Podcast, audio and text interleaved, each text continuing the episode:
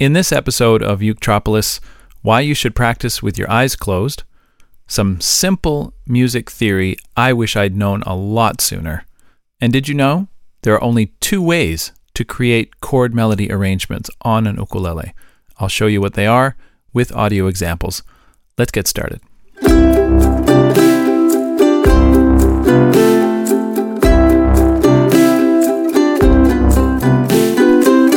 Welcome back to the Uketropolis podcast, where we answer questions about learning ukulele. These are real questions posted by students on uketropolis.com, and that's where you can find a library of unique ukulele courses, including Ready Steady Ukulele, Booster Uke, and The Ukulele Way. I'm your host, James Hill. Today I've picked out three questions from students on Uketropolis, and they're all from The Ukulele Way, Book 2. In case you don't know, The Ukulele Way is a six level method that is completely devoted to one thing, and that is chord melody. The art and science of playing the melody, harmony, and rhythm all at the same time on one instrument. Something like this.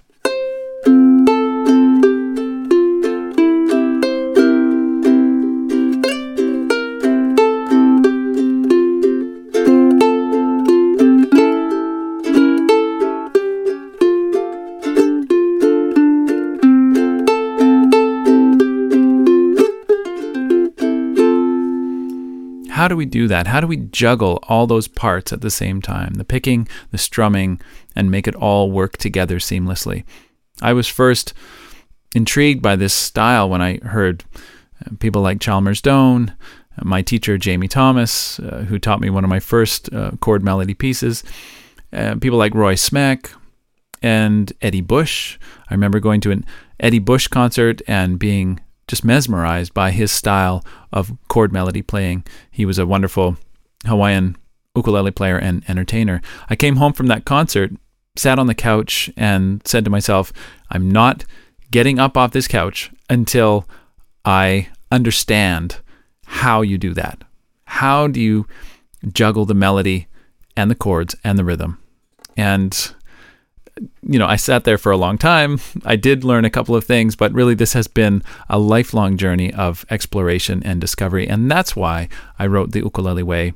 So if you're curious about this style, you have a nice sequential uh, method to take you through it. So the first question comes to us from Barbara, and she's working on lesson five. That's the Carnival of Venice. Fun piece to play. And she says, when playing a song like this, I often find myself playing one string off on my right or left hand because I'm looking at the music. Do you have any suggestions for how not to get lost like this? And what she's talking about is sometimes beginners are so focused on looking at the music. Has this ever happened to you where you're actually fretting one string and picking a different string? It's really kind of a, a mismatch, a misfire, and the, your the left hand literally doesn't know what the right hand is doing. It's because you're so focused on learning new skills and learning new repertoire. So yes, this happens all the time. Don't feel like you're uh, the odd one out if this happens to you. Barbara, this is is a great question. Um, it it sounds a little bit odd, but there's one thing that I like to do in my own practice to work on coordination and to work on getting back in the zone and trusting my ears. And that is very simply just practice with your eyes closed. I know it sounds maybe a little silly or you think, well, is that really going to help? But if you memorize just a little a little bit of this piece, maybe just one or two measures, and then you play that part maybe 10 times in a row with your eyes shut, what's going to happen is that you'll just hear and feel things in a new way. I guarantee it. It's it's the same way that when you're in a dark room, you know, and you can't see anything, your other senses take over and your hearing becomes super acute. It's the same thing if you just turn off the visual and get back to trusting your ears. I think you're going to find it works. If you're a Star Wars fan, those of you out there, Star Wars fans, you remember the scene in Star Wars where, you know, Obi Wan is training Luke and Luke can't quite get it. And, you know, he's working with a lightsaber. And, and then finally, Obi Wan puts that shield down over his face. And, and Luke sort of complains and says, How am I supposed to do this with my eyes shut? Uh, when I couldn't even do it with my eyes open. And Obi Wan says something like, you know, trust your trust your feelings or something like that. It, you know, it's sort of the same thing. Of course, Luke then succeeds at the task, and the point is, you know, I guess looking can be deceiving. So, try it. See if it works for you.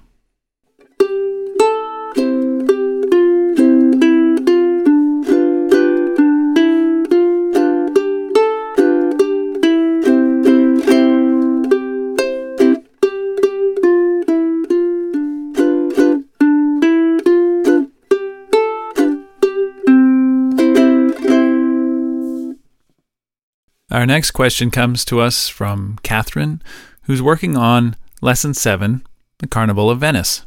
That's right, also Carnival of Venice. There are two arrangements of this same piece in the Ukulele Way Level 2. So, why?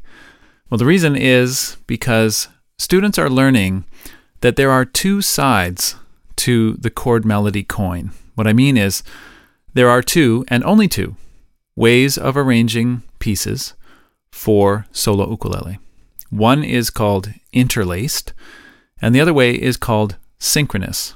I know it sounds kind of jargony, but really, the good news is that there are only these two ways of arranging. And if you master both of them, interlaced and synchronous, then the musical world is your oyster. And so, very quickly here, let me show you what I mean by interlaced and synchronous.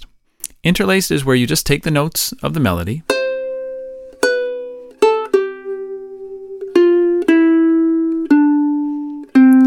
You find the gaps in the melody and you fill those gaps with either a chord or a note, something like this.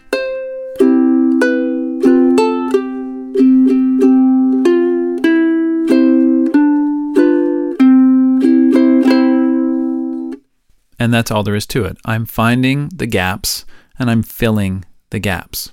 So that's style number one. Style number two is really the only other way that it can possibly go, and that is where you play the chords right on the same beat as the melody note. And that would sound like this.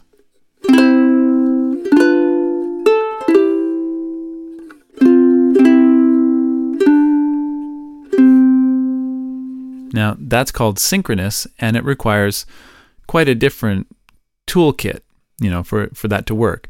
The good news is, if you master those two approaches, you've got it all. There isn't anything more to it, at least conceptually, than that. So that's why in the ukulele way, we spend time often by um, playing one piece in two different styles in order to understand the difference between interlaced and synchronous, the ins and outs of these two sides to the chord melody coin.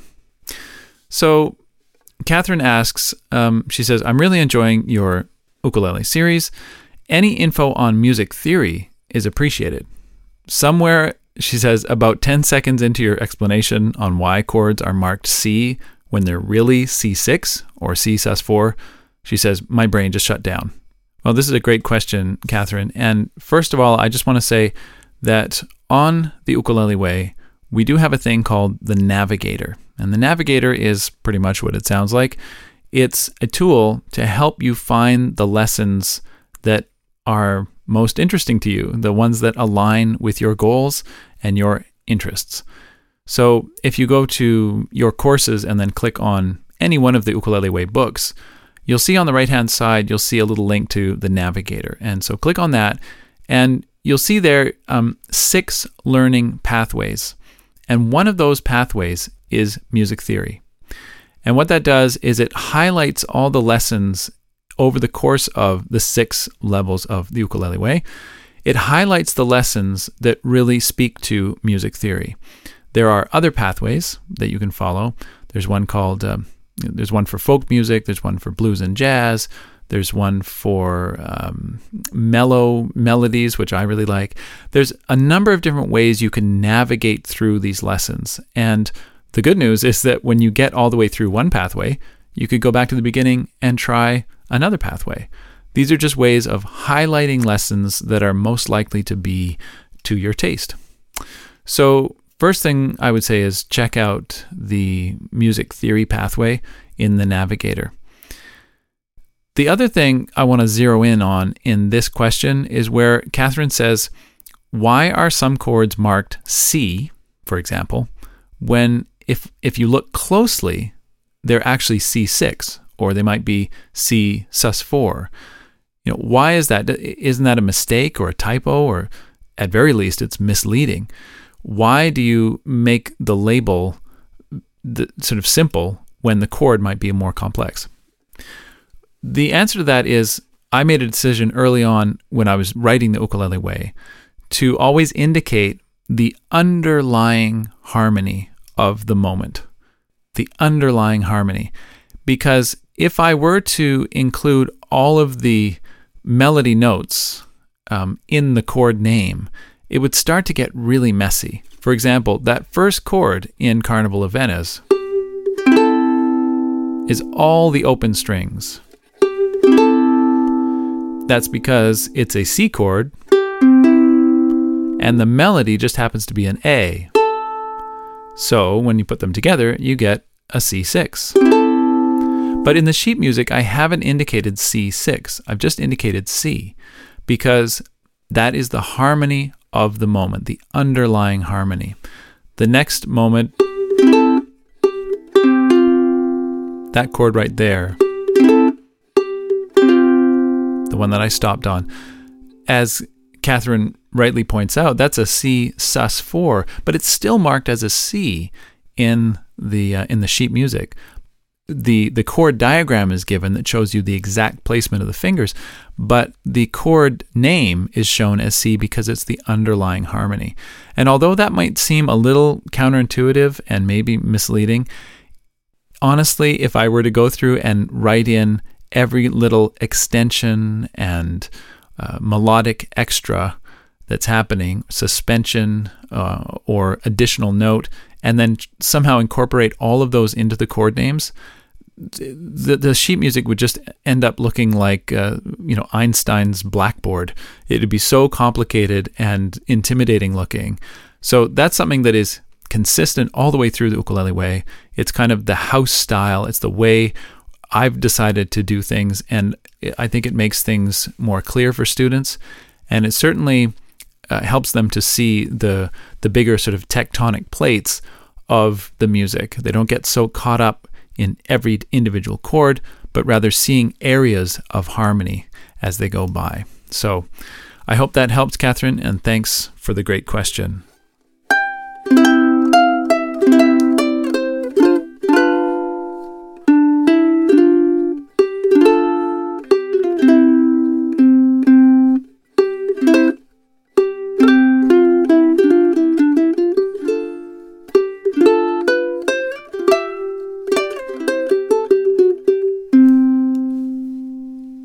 Our final question comes to us from Catherine once again, but this is a different Catherine. Uh, she's working on lesson three, which is called interlaced and synchronous arranging, something we've talked about already. And Catherine's question is How do you choose which note to insert when you're interlacing a melody? In other words, when I find the gaps, as we talked about earlier, and I go to fill those gaps with notes, how do you choose which note to use? Now, this is really a big question, and uh, it, it's a it's a complex question that I'm going to try to give you a simple answer for. Mm, that's usually mm, kind of a bad idea because complicated questions sometimes deserve complicated answers. But here here goes. Here's my simple answer. The simple answer is that I really wish in school that they would teach us to count by twos through the alphabet, to count by two through the alphabet. You know, you go into your math class for the first time or you know grade one grade two they always teach you how to count by ones. One two three four five six seven eight nine. And they always teach you how to say a b c d e f g. No problem. The, the strange thing is when you go back a couple weeks later they start teaching you how to count by twos in numbers. Two four six eight who do we appreciate i mean that's something that we just learned by rote through school but for some reason, they don't teach you how to do that with the alphabet. It's still A, B, C, D, E, F, G, all the way through. They never teach you how to leapfrog through the alphabet. And you know what? If the world was run by musicians, they would. Because it would give you a really handy way of quickly saying what what uh, notes are in a given chord. Because if you can say a, C, E, G, and remember the musical alphabet is only that long, so it starts again G, B, D, F. If you can just say that and learn to say that by rote A, C, E, G, B, D, F, A, C, E, and it just repeats over and over again like a cycle. If you can do that, then you can say very quickly what notes are part of a chord. For example, um, it, what what notes are in the chord F? Well, I just start that sequence on F, F A C. What are the notes in the C chord? C E G. I know how to count by twos through the alphabet, and that allows me to just say off the cuff which uh, note names are in a given chord. That would be really handy to know. And in fact, most of us in music did learn how to do that. We just learned how to do it in a really cumbersome way. We learned that on the staff, we have um, spaces and lines, and the spaces are F, A, C, E, and we learned that that spells face. And then we learned separately that the lines are E, G, B, D, and F. Face and EGBDF or Every Good Boy Does Fine, something like that. And at no point in, in my musical upbringing did anyone connect the two and say F A C E G B D F. I would have really benefited from that. it's a small thing, it seems like a small thing, but I always struggled to say what were the notes in a chord. I, I didn't know whether to think of a piano keyboard or visualize the, the staff. It would have been nice just to know it by rote, like G, B, D. Those are the notes in a G chord. F, A, C. Those are the notes in an F chord. C, E, G. Those are the notes in a C chord. And I can say it because I can say that sequence. I can skip through the alphabet. I can leapfrog through the alphabet. And just like that, I can spell chords. Amazing. So let me bring it back to the question. With all that we've talked about in mind, how do you choose which note to insert for an accompaniment? Well, you look at the harmony of the moment, and let's just say uh, it's a song like this.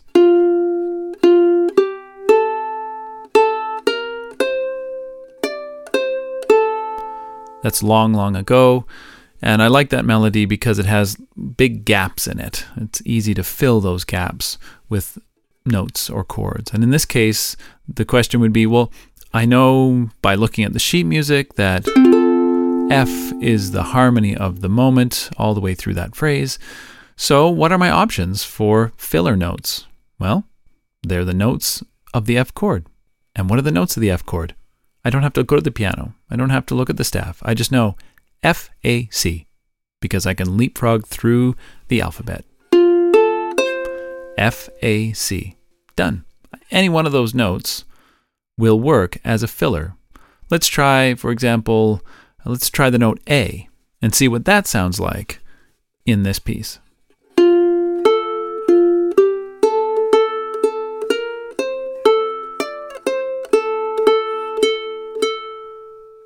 Not bad. It works.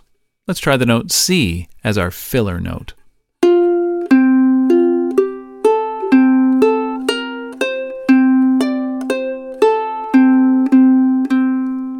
Not bad.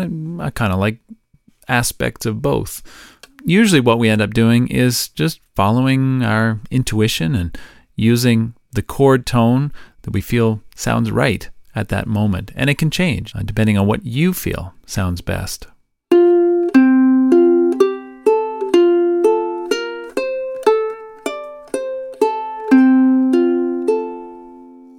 And that is sort of a crash course on how you choose which note to use as a filler when you're doing an interlaced arrangement of a melody, just like we're doing in Book Two of The Ukulele Way.